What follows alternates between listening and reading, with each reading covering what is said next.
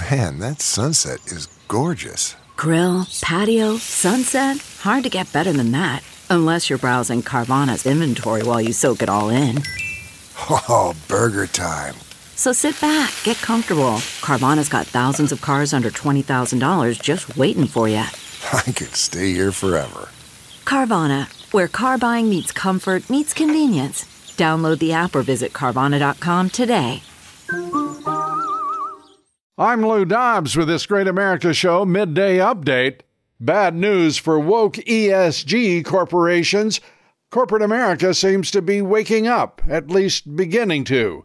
More ESG promoting asset funds have closed so far this year than in the past three years combined. BlackRock, the world's largest asset manager and promoter of the woke ideology, said they would also be closing two sustainable emerging market bond funds. Another indicator Americans have finally had a bellyful of the Marxist Dems woke indoctrination is that investors have pulled more money out of the ESG funds in the first half of this year than they've put into them.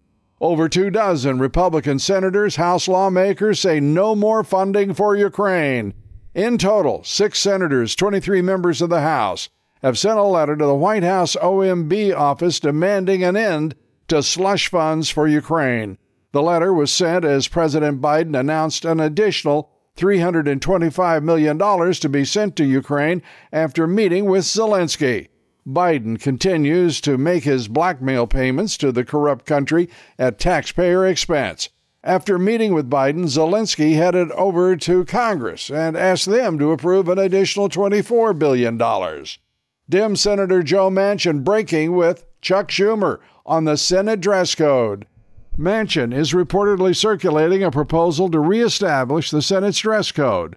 The dress code was changed this week by Marxist Dem Majority Leader Chuck Schumer to comfort Senator John Fetterman, who often shows up to work, when he does show up to work, in a hooded sweatshirt, gym shorts, and sneakers.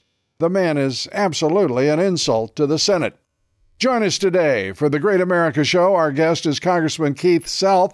Congressman Self says the RINOs who vote to pass a continuing resolution with the Marxist Dems aren't Republicans, and if they do so, they should leave the Republican Party forthwith. Here he is. There's a small group of uh, our conference that has said at a microphone that they will uh, join the Democrats to pass a clean CR. Uh, to me, they effectively leave the Republican Party, uh, and I think that uh, we need to uh, we need to be thinking about how we replace them uh, in vulnerable Democrat seats for the next election because that is unthinkable. That is not a governing model. Uh, we need to use the power of the purse that we have, and if we're unwilling to do that, then we cannot govern. we've got to learn to use the power that we have in 218 but our conference is so fractured right now. Uh, how do we get it back? We start passing bills. Please join us today for the Great America Show. I'm Lou Dobbs with this Great America Midday Update.